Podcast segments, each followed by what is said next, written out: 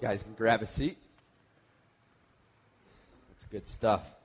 Good worshiping the Lord with you. We're uh, going today to look at a, a passage of Scripture. We're going to see a, a, a, guy making a really bad decision that uh, implicates his entire family. And so let me start by giving uh, you dads and, and you families in general uh, just the opportunity to make a good decision. Uh, you may or may not have noticed this if you're dropping your kids off at the River Kids area. But we have these things every week for you. It's, it's just a family devotional. Um, we would just encourage all of our families here to be regularly involved in a, a, family devotional throughout the course of the week. Maybe you want to call it family worship, whatever you call it.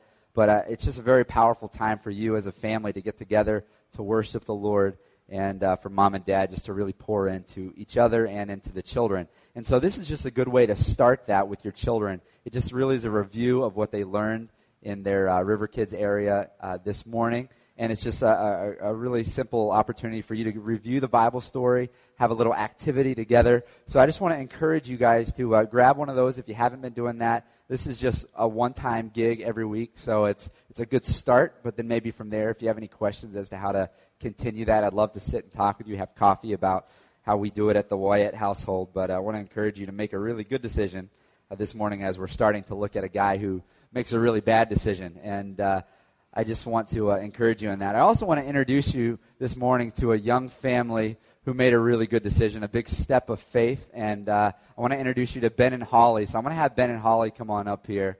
And this is their little baby girl, Cecilia. And they actually just flew in last night. What's up, guys? From Boston, or to Boston from Atlanta. And uh, this family stepped out, took a really big step of faith. And they've been raising support so that they could live up here in Boston with us as missionaries. And Ben's going to be uh, serving in the area of uh, worship leader and also uh, what we call our connections director and uh, kind of helping people get a little deeper connected here into the body. And so this is uh, Holly and Ben and baby Cecilia. She kind of steals the show. Hello. So I want to ask you guys to be praying for them, and I want to ask you guys just to um, uh, just really write their name down somewhere. If you would do that right now, this week is a really big week for them. Ben's actually going to turn around and uh, go back fly back to Atlanta. The girls are here to stay, but he's going to go back to Atlanta, hop on a moving truck, and bring all his stuff up here. The problem is they don't know where they're bringing their stuff to because they don't have an apartment yet. So they have like four, five, six days max to find an apartment. And so uh, if you would pray hard about that, that would be really, really good. Um, and they really need your prayers. So why don't we take a minute? Let's pray for them. Let's pray for our gathering. And then we'll jump right into our, our time together this morning. Let's pray. Father God, we just thank you so much for, again, the opportunity to come together like this and to worship you in song and to worship you with, with pure hearts as we uh, look at your word. And God, I just want to, especially this morning, uh, lift up to you Ben and Holly and baby Cecilia as they're taking this big step of faith as a family. God, I pray that we as a, a young church would come around them and we would support them, we would care for them, meet their needs, love on them. Uh, but more importantly than anything, that we would just come before uh, your throne regularly, boldly, asking you uh, to first support them so that they can make it up here in this tough area. But they, they could also uh, have an apartment. They would find one this week. They're looking at many places, Lord, this week. You know that, and you have the right place for them, and I pray that you would guide them to that. God, give them uh, comfort and peace in this transition. And Lord, I pray that their, their ministry here in Boston would be fruitful and it would be lasting. And so we just commit them to you and we commission them in your name, Lord. Father, uh, this morning I pray that you would illuminate scriptures to our heart. Lord, I pray this morning that uh, we would hear some stuff that is just powerful, that is applicable, that we can put into practice today. And Lord, I pray that, that you would just uh, be glorified in all of this. Lord, we love you, we thank you, and uh, we commit it all to you. In Jesus' name, amen. Thanks, guys. Be praying for them. Definitely be praying for them. Well, we're going to uh, start a book this morning uh, that I've been looking forward to us jumping into for quite some time. It's the book of Ruth. And uh, I, am just excited to teach through the book of Ruth. And let me just let you know why we will be making it a regular habit to go through books of the Bible. Not always, but most often, we're going to go through books of the Bible here. And the reason is, is because preachers have their preferences. Guys who teach have their preferences. They have certain passions and things that they like to hit on. And so, what we're going to do is we're going to go through books because what it does, going through the book of the Bible, it really forces me to teach you exactly what's in here. and, uh, and, and, keeps me from getting on my one or two soapboxes. And so uh, I want to encourage you uh, to, as we go through these books of the Bible regularly, I want to encourage you to go home to study these on your own. You're going to discuss them in our connection groups that we have uh, a couple throughout the city right now, and then we're going to eventually have uh, some all over greater Boston area if, if the Lord is willing and gracious in that sense. But I want to encourage you as we go through these books of the Bible to just really dig in and really uh, take it so that you can understand the book as a whole and then the, the, uh, the biblical narrative as a whole. And the Bible uh, in Acts chapter 20, Paul sets the example for, for preachers, for pastors, for elders, and teachers of the church to preach the whole counsel of God. And so we're going to go through books of the Bible, including this book, starting today. We're going to go through the book of Ruth. And so what will happen is if I ever skip over a chapter, all you got to do is just grab me by the lapels and, and start saying, Josh, what in the world? Is, is that chapter ripped out of your Bible? So it forces me to teach you guys the difficult stuff and not just get on my soapbox. And so this morning we're going to look at the book of Ruth.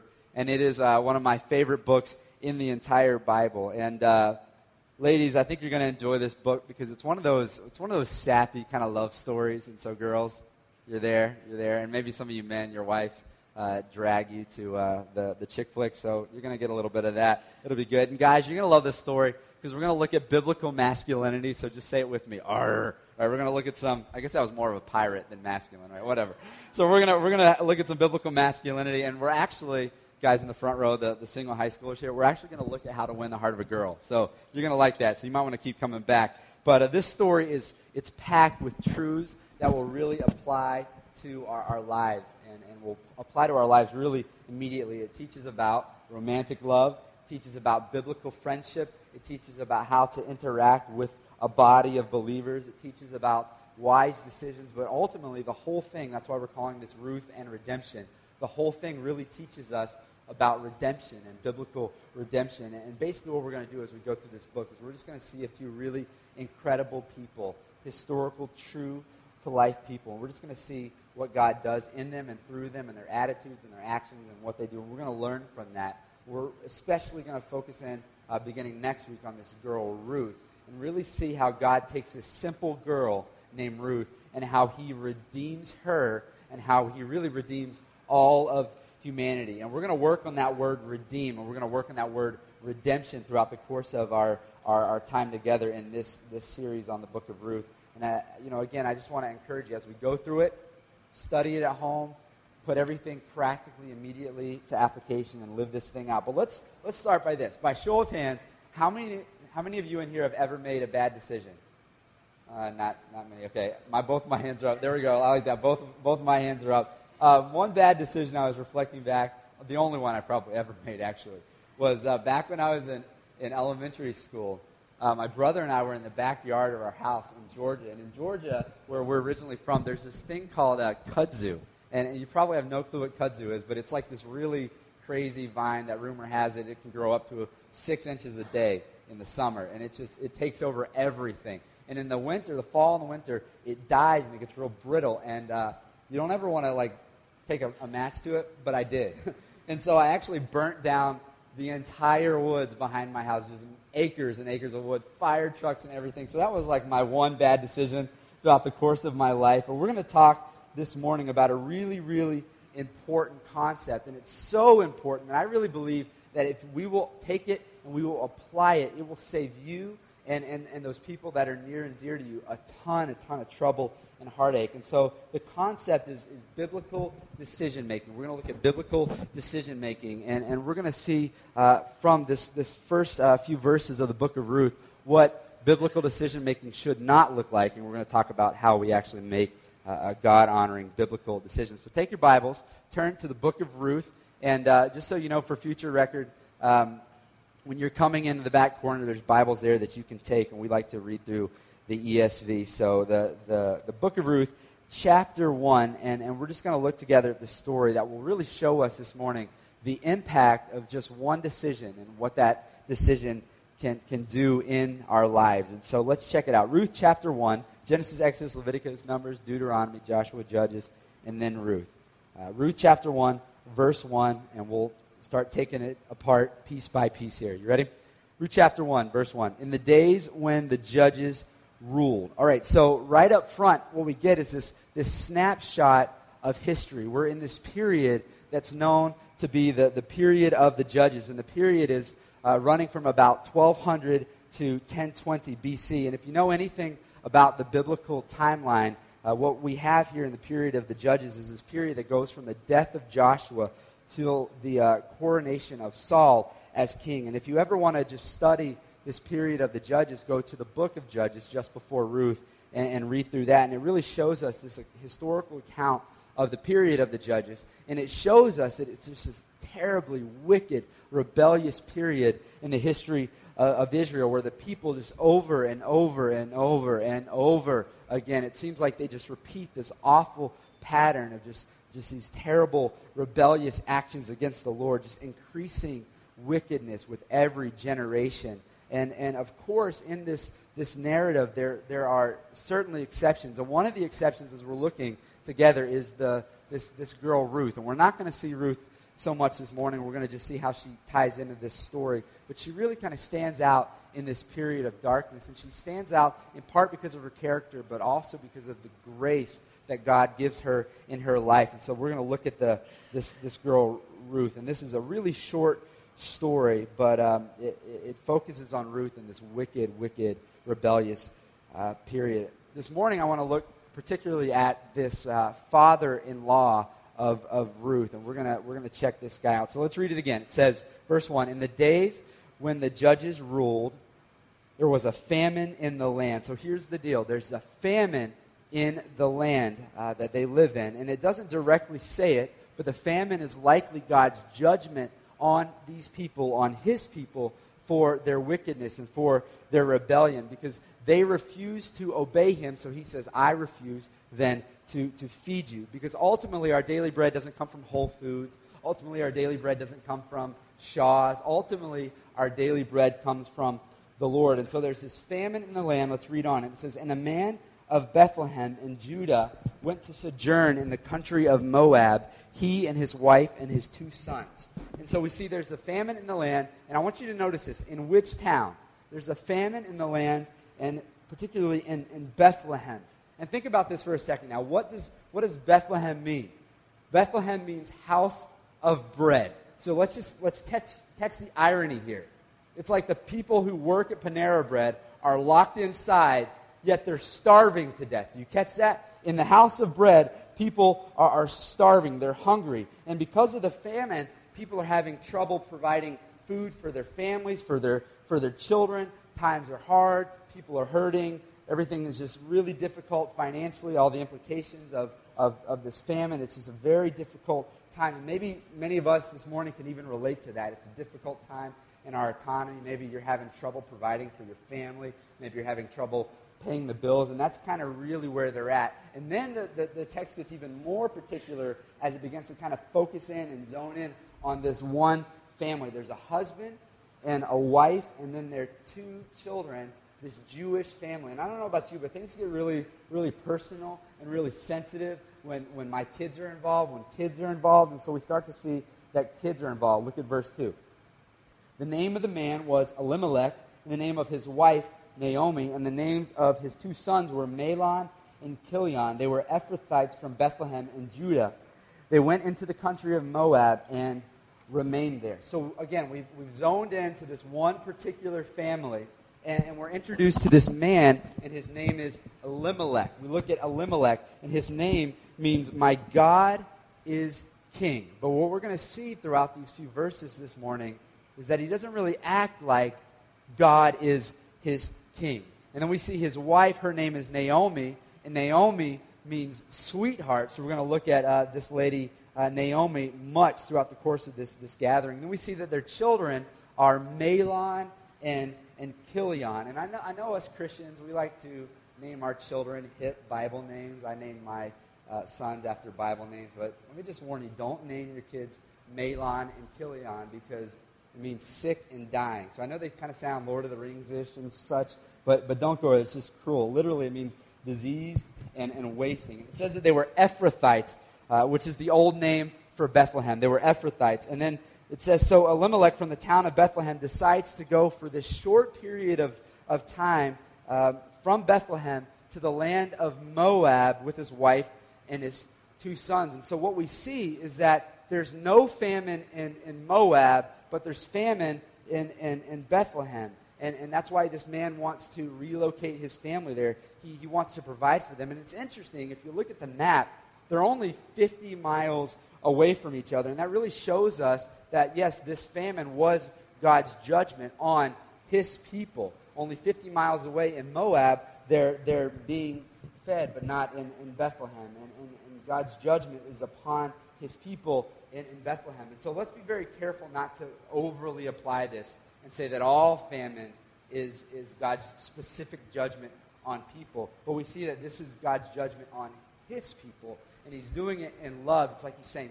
Wake up. I love you. I care for you. I want the best for you. I want you to live a life that honors me, a life that, that follows me. And he's saying, Here's his message. If you trust me, if you obey me, I will provide for you. And I want you to get that. If you trust God, if you obey God, He will provide for you. We've been looking in 1 Peter chapter 3 that God provides us all things necessary pertaining to life and, and to godliness. So get that. If you trust Him, He will provide for you. And so, since there's famine in his land, this father is really put to this place where he's got to make a decision, uh, a big decision. Will I take my family from, from Bethlehem and uproot them and put them into Moab so that they can be fed? Or will I keep them here in Bethlehem where, where they're starving? And what was his decision as we read? His decision is I think I'll leave. I think I'll provide for my family in that sense. Uh, it seems pretty reasonable. And so instead of dealing with the sin here in Bethlehem, he uproots his family. It seems as though he's now running from the problem. And, and this really is what many men do with their families. And they don't really realize often the implications of this, but they chase after upward mobility, uh, economic success, and they do that, but they don't really realize the implications that it has in, in, in their, their families. And uh, so he moves, he runs rather than dealing with the sin. And it doesn't really initially seem like a bad decision, but it actually really is a bad decision. Let me kind of give you why. Because here in Moab, it is not a place for God's people to be hanging out. Moab, if, if you know the, the story, Genesis chapter 19, it's, it's the product of incest where Lot has relations with his daughter, and, and they have a child who is named Moab. And so this, this people grow actually to become this really incestual group of people, just really wicked uh, people who don't worship God. In fact, they worship this false God named, named Chemosh. And so God's people weren't to surround themselves with, with the Moabites, but Elimelech makes this decision to move his family there and to put his family among these people. It seems rational maybe at first, but as you start to look at at, the history of the Bible and what the Moabites were all about, it really is a, a bad decision. And I want us to notice in, in what we've just read as well that, that it says that he decides to sojourn to Moab. And, and just think about what this word sojourn means. Sojourn means to, say, to stay somewhere for a short period of time, to just be there temporarily. In other words, his plan was I'm going to take my family, I'm going to bring them over here, I'm going to fatten them up, I'm going to make some money, and then we're going to go back. That was, that was the plan, but it was this momentary compromise in his faith in the Lord. And so often, if, if maybe you can reflect in your life those just those, those simple momentary compromises in your faith in God often come back and they bite us. Or what was just a plan in your mind, or maybe not even consciously, it was just this momentary compromise that, that, that you were just going to let it be momentary, it ends up becoming a lasting compromise. And so the plan was to sojourn, verse 1, and, and I want you to see how it, it compares to verse 2, where it says what actually happened. He planned to sojourn, but verse 2, the end of verse 2, it says he remained there. He, he remained there. And so, again, think about what he's done and where he's remaining with his family. Think about the fact that he made this decision to uproot his family and bring them to a place where they will likely be the only God, Yahweh, worshiping family. Take them from their, their, their community, much like we are forming here with this church. Take them away from that. Take them away from their support system, their believing friends and, and family. Not to take this great, beautiful faith step, but just to fill up some bellies. He's taken them away from that and brought them to this place that is just sick and, and, and perverted, where they worship a fake God. And so he turns from great spiritual opportunity where all they had to do is repent. And he does so for food. And, and, and ultimately, instead of just accepting the punishment and dealing with the sin that caused the famine, he makes a really, really poor decision. Now, let's read on and, and, and see the, the results here. Verse 3. But Elimelech, the husband of Naomi, died, and she was left with her two sons. So this is crazy. He moves to Moab so that he can live, and says he dies. It's just absolutely crazy. And he leaves behind in Moab, in this foreign land, his wife and, and his two sons. And this is just absolutely horrible. And, and if, you know, being a widow in this day and age is terrible. But in that day, if you become a widow, you are, you are destined to poverty unless you have some sons. And, and, and they had some sons. And, and so, fortunately, they'll, they'll look out for her. They'll take care of her. So let's read on. Verse 4. These took Moabite wives, and the name of one was Orpah, and the name of the other Ruth, and they lived there about 10 years. And so we, we see more results from Elimelech's bad decision. What we see here is that th- this father, he, he gives in to the, the pressure for upward mobility, gives in to the pressure of, of, of trying to really not deal with the sin, but provide and, and, and give prosperity to his family. And he uproots them to a bad location. He dies, but not only does he die, his, his sons marry these Moabite women, these women who worship a fake God. Clearly, Scripture makes it clear that this is not how we are to live. 2 Corinthians chapter 6, verse 14 says that God doesn't want us to marry a, a non believer. Therefore, dating a non believer, if you're a Christian, is, is, is a sin. But not just one of those little sins like, oops, I slipped up and I gossiped. It's not one of those little sins like, oops, that was, that was a half truth. It's one of those sins that says, I am committed, daily committed, to be in this relationship with somebody by whose very nature, me being a follower of Christ and them not being, shouldn't have much in common with me. It's a, it's a really big sin in the eyes of the Lord. And so his, his, his sons, his children, marry these Moabite women. And, and who's at fault here? Of course, these, these boys have to take some responsibility. But first and foremost, I think the, the blame lies on Elimelech for this decision that he made to move his family to Moab. And, and this is what should be expected. If, if, if you uproot your family and move to California, your kids are going to marry somebody, some hippie from California, right? And, and, and that's just how it works. And, and, and so often uh, that's the case. People don't consider the implications of job changing and, and moving. And Elimelech made a bad decision. Let's read on now. Verse 5. Catch this. Then both Mahlon and Chilion died so that the woman was left without her two sons and her husband. So Elimelech moves his family to Moab. No, he sojourns with his family to Moab. His intention was just to be there shortly and to come back. It's supposed to be this just this momentary compromise. I, I, I know that he knew he was compromising. He, he knew he was compromising. But he didn't come back. They remained there. They married Moabite women. He dies. And then the boys die, and it says they, they had remained there for 10, 10 years. Think back in your life, 10 years, and everything that's happened in your life over the course of 10 years. That's a long time. Brings them there to live, but they die. And I just want you to begin by hearing just this very clear lesson from this story in the book of Ruth, this first story that we're looking at. And that is that your decisions today affect your life tomorrow. You've got to hold on to that. Your decisions today affect your life tomorrow. Elimelech and his family lived in Bethlehem, which I think in many ways compares uh, to, to Boston today. Boston's a really tough area financially to survive in. I mean, it is difficult for rent. It is, is it is just unbelievably difficult. And, and, and, so often you'll see in the, in the polls that, that Boston bounces around with D.C. And San Francisco and New York City and San Diego, those, those five kind of bounce around between which one's going to be the top, most expensive place in the country to live in. Just a few years ago, Boston was at, at the top. So it's a, it's a difficult place to live, but, but we want to encourage you here remain in the city, stay in the city. We really believe that God has a strategic plan for cities in America to reach the cultures. And we, we, we, we specifically believe that God has a, a plan for Boston to reach all of New England. We often say here that we have a heart to reach New England. And if you're going to reach New England, it begins in Boston, which is the hub of, of New England. And so that's our heart. We want to encourage you.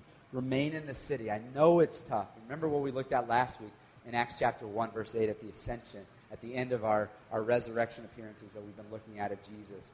Jesus says, You will be my witnesses in Jerusalem, that's the city first, and then Judea, the region, and Samaria, the next region, and then the uttermost parts of the world. Likewise, we believe we're going to reach New England, begins in Boston, and it reaches to greater Boston, which goes up to Nashua, Manchester, Hartford, Worcester, and then into all of New England, and then to the uttermost parts of the world. I know it's difficult, but in faith, I would just encourage you stay. Stay here. God wants to use you. And it was the same story in Elimelech's hometown of Bethlehem. Difficult, difficult place to live. And he didn't count the spiritual costs of his decision to move. He didn't realize, or at least he didn't put enough thought into the consequences and the chain reaction of what would happen based on his decision. And his decision making was very short sighted. Very short sighted. And he thought about immediate gratification rather than, than long term results. And so the, the encouragement this morning is know that your decisions today affect your life tomorrow. What about you? What decisions are, are we making even today? Decisions that maybe we have ahead of us in, in the month, weeks, uh, year ahead of you? And, and what kind of implications is that going to have in, in your life? And they affect, you've got to know this, they affect the lives of others. Parents, your decisions affect your, your, your, your spouse, your children, your, your grandchildren. Your decisions are huge, major, lasting implications. I have this story that's just forever uh, burned into my head by a, a, mentor pastor that talked about how there was a CEO who, who made this decision to, to continue to climb this corporate ladder until he becomes a CEO, but it cost him his family. Is it worth it? Is it really worth it? Think about your, your, your decisions and, and how they have implications in your life. For me, I, I just, my, my heart for us as a church is, is, is to know that that, that we, we want to protect you. We want to protect your family. And, and, and, and maybe for you, a decision to uh, be really uh, involved in your business is, is maybe not the right decision. To climb the corporate ladder might not be the right decision because of what it does to your family. For many of us, being involved, overly involved in good things, can be a bad decision. That's why we're, we're really committed here to keep this place very simple. We don't want to overcomplicate this. We want to keep it simple so that you can keep the main thing the main thing, which is your relationship with the Lord, your relationship with your spouse, if you have a spouse, and your relationship with your children, your family. Keep that the main thing. So we're going to keep it very, very simple here because a good thing, a good thing can often be a bad decision to be involved in it. For example, for me as a, as a pastor, I have a lot of opportunities to be involved in good things, but I feel like I'm marked more by what I say no to than what I say yes to. I fight really hard to protect now my Mondays. That's my off day. Protect that so I can protect my family. That's our, our Sabbath. A lot of good opportunities come my way for Monday to build the kingdom, to serve people. But I need to keep the main thing the main thing. And so, like yesterday, um, we, we actually made our, our Sabbath because our week's kind of crazy this week. We made yesterday a really focused off day for the morning with, with the family. And and one thing we like to do just to, to have some good family time together, just a really simple decision is, is, is we like to keep uh, this day just really protected. And so we, we like to get up in the morning. I get up in the morning early with the boys so Becky can sleep in a little later. And we make pancakes and bacon, which is the key to a man's heart. You know this. And so uh, we're making pancakes and bacon, and I just set off all the smoke detectors in the house. It was terrible. I mean, just we could not get the smoke out of the house. It was it was just brutal. And uh, sometimes what we'll do is, is another thing we'll do, just good family time, just a, a, really pointed decision we'll make is we'll just go to McDonald's, nice healthy trip to McDonald's with the kids, and, and that's our, our big, uh, that's our, our morning ritual on the off day, either breakfast at home pancakes and, and bacon or a trip to McDonald's. But it's a decision that we're going to protect this day. I know I could work. I know I could do a good thing that day. But the best thing is to be with my family. And so we need to know that our decisions affect our life tomorrow, even if initially it seems like it's a good decision, it's a good step to take. It might not be, and we need to think very carefully about that, how we can protect our marriage, how we can protect our family right decisions, wise time commitments. So be very careful about that. Elimelech, his decision seemed good. I'll provide for my family. I'll move up the ladder, so to speak. In the end, it wasn't really thought out. His kids were fed and fat, but they died. They died. Bad decision. Elimelech's poor wife, she, she goes on, as we'll, we'll read in weeks ahead, and, and she changes her name from Naomi, which means sweetheart. She says, No, call me Mara, which means bitter. And all stems back to her husband's bad decision. Can you just imagine for this wife having to deal with three funerals of people in your immediate family? Can you even imagine? One is terrible. Can you imagine three? I can't imagine anything worse. Her family life is ended. And it sends back to her husband's bad, bad decision. She's stuck in this pagan country that doesn't worship her God with no support system, alone, alone with her and now her, her daughter in laws. And unless God changes the course of events, it does, it does not look good. It's bleak. But God, we're going to see through this series, in His grace, He does. He changes the, the course of events. And as we focus on this girl, Ruth, we're going to see that God redeems Ruth. And He redeems uh, Naomi. He, what He does is He takes the bad, He replaces it with the good. And, and God wants to do that with you. I want, I want you to find hope in that throughout the course of this this, this book. He wants to do that with you. He wants to take your life and he wants to redeem it. He wants to redeem your time. He wants to redeem your effort. He wants to redeem your eternity. That's what our God in his grace does. And, and, and, and they didn't necessarily uh, they didn't necessarily know what God was doing in this story, but he does it in his grace. He brings redemption. And it all stems back, however, to Elimelech's bad decision. So now what? Now what for us? I don't, I don't want to just kind of end with a nice little motivational talk, make good decisions. But I want to kind of round third base here by just giving you some practical tools on, on how to make good decisions. And so let's continue on, and we're going to just look at a few steps for, for biblical decision making. And I just want to help you um, with some practical resources here. Um, some of your decisions in your life are, are going to be small decisions that don't seem major or massive, but you need to know that that they do have implications for you and for the lives of others. Some of your decisions are clearly just massive decisions. Will I move? Will I take this job offer? Where will I go to college? Will I continue in my master's? Will I stay here? Will I go there? Uh, who will I date? Who will I marry? There's all kinds of major decisions in front of us, and those obviously affect our future. But all of your decisions today have great potential to affect your life tomorrow. So let's just look at a few uh, biblical decision making points helps. And they, they do go in somewhat of a progressive order. I'm not one to give you five points. I'm not very formulaic in how I teach, and I don't, I don't know that, that that really helps us. But this morning, I think it really does. And so um, we're, gonna, we're just going to spend the next little while looking at Ephesians chapter 5, 15 through 17, and then we'll look at a few more passages, but they'll just be on the screen so you don't have to flip around too much. I don't want to burn too much calories out of your fingers there. But Ephesians chapter 5, 15 through 17. Go ahead and turn there. And as you're turning there, let me just give you a little bit of context here. Paul's teaching Christians about not being marked, not being deceived by the sins of the world. So he then gives them these guides, this, this warning, this caution about making biblical and, and, and God honoring, God minded decisions. I believe that Paul's help here is really going to save us from a lot of trouble. So read with me Ephesians chapter 5, 15, starting there. He says, Look carefully then how you walk, not as unwise, but as wise, making the best use of the time, because the days are evil. So here's the first step. You may want to write these down. We'll have them on the screen. If you need them later, we can hook you up with those. First step is this we need to slow down and we need to think. It seems so simple, it seems so obvious, but we need to slow down and think. I remember my mother always, as a child, it seemed like she said this all the time Joshua, what were you thinking? Right? She always just freaked out on me. What were you thinking? And the truth was, I wasn't thinking. I, w- I really wasn't thinking. I just, I just did things and just full on, full speed ahead in those things. And we need to slow down. When Paul says be careful, what he means is slow down. Look around. Look how you're living, how you're walking slow down, pay close attention, do what you're doing well. This applies to me when uh, at home I'm washing dishes. Uh, when I was, uh, it was just a, a few years ago, uh, we were excited. We got this new dishwasher. We were pumped about it in our new house.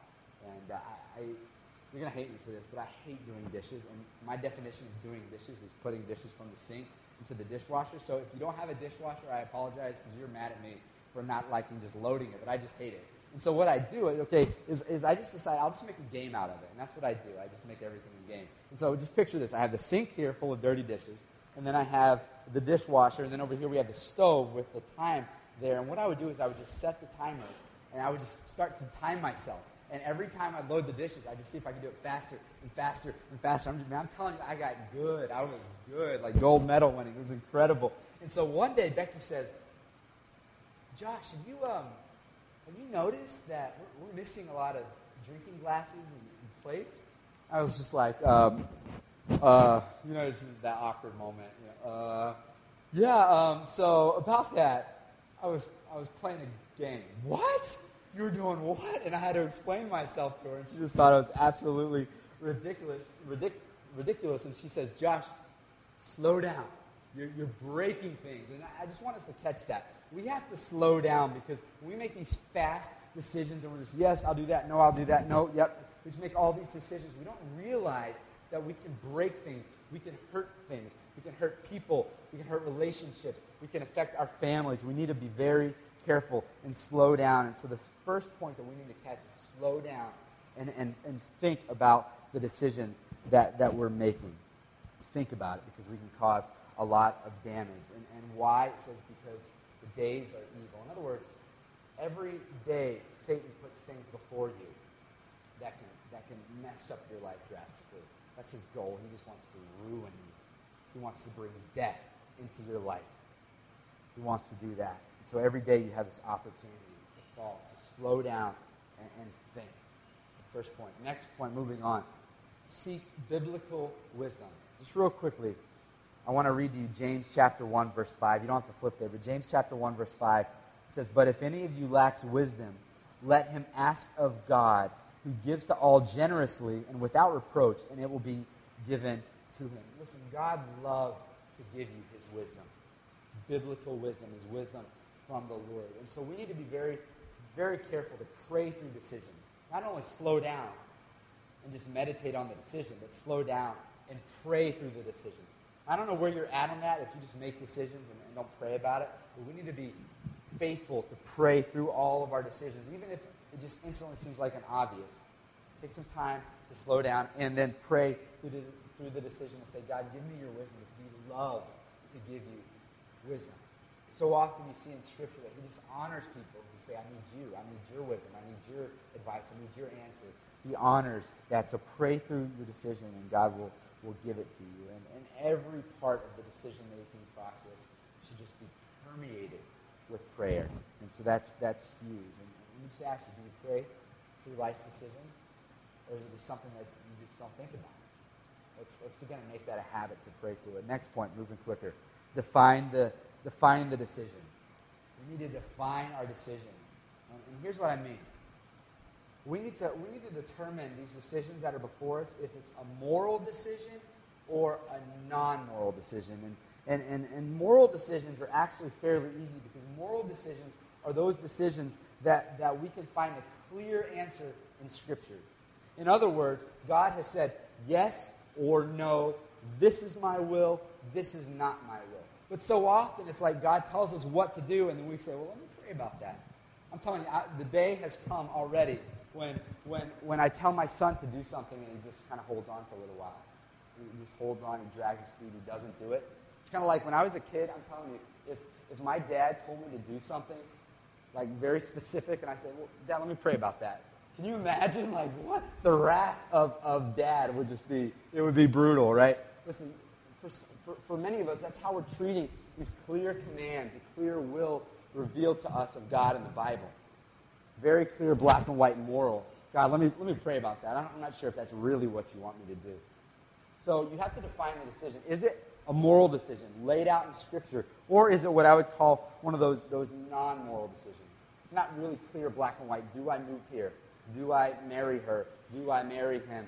Do I date her? Do I date him? Do I go to this school? What, what, what am I to do? It's not necessarily black and white clear. And what we need to do then is to define and determine that.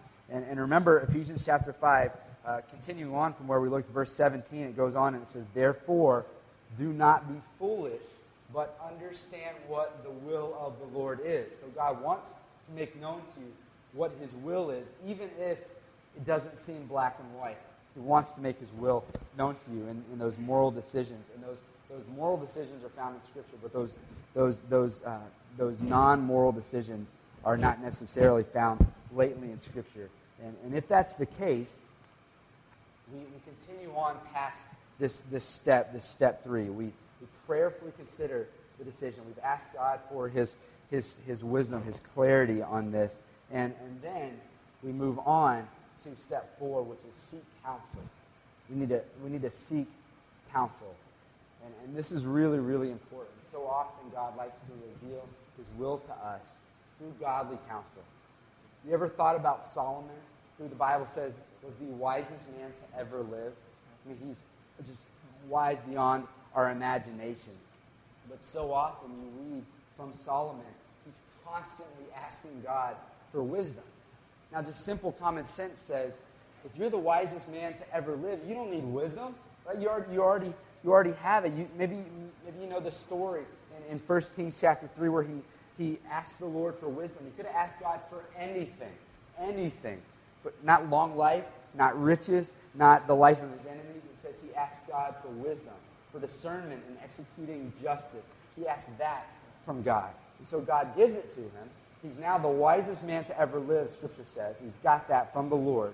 But what does he continue to do? He continues to ask godly people for, for counsel. Let me just give you some, some scripture that's on the screen here. Uh, Proverbs chapter 1, verse 5. It says, Let the wise, this is coming from Solomon, let the wise listen and add to their learning, and let the discerning get guidance. You're already wise. Add to your learning, getting guidance. Proverbs 12, 15. The way of the fool seems right to him, but a wise man listens to advice. Proverbs 15, 22. Plans fail for lack of counsel, but with many advisors they succeed. And then Proverbs 19:20, Listen to advice and accept instruction, and in the end, you will be wise. And so, it's, it's kind of clear here. Wisdom seeks counsel. Wise people don't say, I'm wise, I'll leave it at that. The truly wise will continue to get godly counsel. And we see that in, in Solomon. It's that James 1 5 principle. He asks God for wisdom, God gives it, but then he continues on and seeks wisdom and counsel, even from other people, godly people, even though he's the wisest man to ever live. Seek counsel. And then the next one, step five, delight in the Lord. Delight in the Lord. Psalm 37, verse 4, it's my, my life verse. I love this verse. Delight in the Lord, and he will give you the desires of your heart. So we need to be very careful to be sure, certain that we are delighting in the Lord, which means our delight, our joy, our hope, it, it all comes from the Lord, is all fueled by the Lord. And, and, and now you're where you need to be in your relationship with God. You are delighting in God. And, and, and listen, when, when you're delighting in the Lord, His desires become your desires. Catch that? If you're delighting in God, His desires become your desires. And so hear that verse again now in that light. Delight in the Lord, and He will give you the desires of your heart. The desires of your heart are the desires of God when you're really delighting in Him. So, going through the progression of steps to this point, the Bible's not clear about your decision. It's not black and white on your decision. And you've fervently prayed through the decision. You've sought godly counsel from people, and you're confident that you're delighting in the Lord. You're where you need to be with God. Then you might be surprised, but do what you want to do. Do what you want to do. Because God, in His sovereignty, will impute His desires into your heart. And so, if you really are where you need to be with God, and you're delighting in Him, what you want to do is coming from the Lord because you're fueled by the Lord. So delight in the Lord. Last step here, practical take it home. Exercise faith.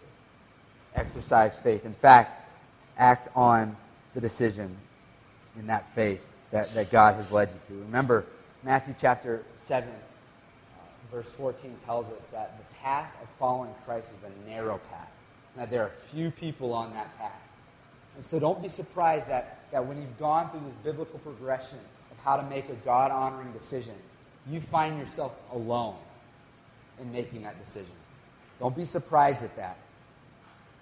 So often we say, why, why am I alone in this? And God says, because you're doing what I told you to do. And I've told you it's not a popular path.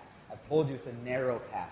And few people find it. I told you that the other path is broad, but it leads to destruction. But no, be confident that the path of, of following me, it leads to life.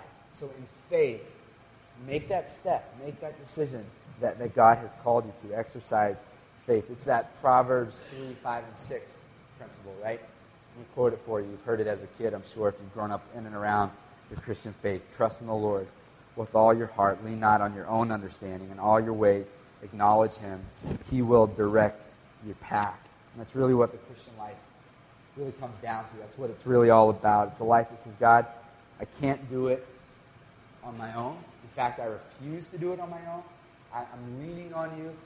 Trusting in you, and I'm going to exercise the, the faith that you've called me to to make this decision and to live the life that you called me to do. Where every decision in your life becomes a God decision. Every decision in your life becomes a God decision. Where every decision in your life begins to be filtered by Scripture. And I just prayed, I was praying that yesterday for us as a church. It would be a church of people who make decisions that run through a biblical filter in all that we do. And, and I believe that if, if we do that, wow, God's going to do some incredible things in us and, and through us. That we're not short sighted in our decision making, but we run it through Scripture and this, this, this filter of this progression of biblical decision making. And many of you guys had big decisions before you. You've taken some big steps. Run it through this. This last step, exercise the faith necessary. It might be a step that causes you to be alone for a period. But God's going to honor. Take that step. Some of us in here, maybe we just need to make that first and foremost, most important decision that a person could ever make, and that's the decision to place faith in Christ. And that's really what it comes down to. It's faith in Christ, not faith in self. It's, it's what we call the great exchange in theology. It's, it's, he says, You can't do it, I can't do it. You're unrighteous, I'm righteous. So I'm going to exchange my righteousness for your unrighteousness, and I'm going to take your unrighteousness with me on the cross. We're going to nail it to the cross. It's going to die. And then I'm going to resurrect to life, resurrecting you to life and giving you life, abundantly life eternally. But it starts with this most important decision, the step of faith to say, Jesus, I need you. I turn from me and myself, and I turn to you, and I turn to following you and living a life that honors you. Help me in that. Maybe that is the decision you need to make this morning.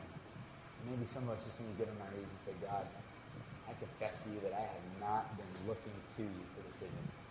I've just been making all these decisions short-sightedly, without you, without considering my, my, my spouse, my children, my family, others around me. Let's think through these things. Can I pray for us?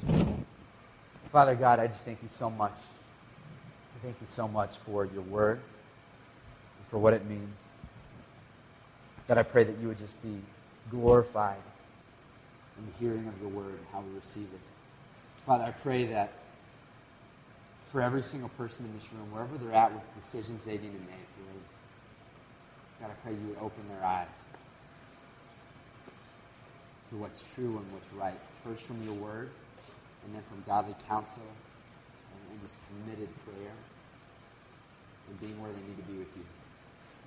Lord, line our wills up with your will.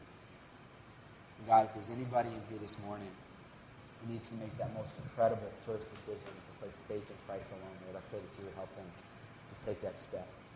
As we saw in our, our last series, that you would give us faith. So I commit them to you. We are your church, and we want to honor you well. In Jesus' name, amen.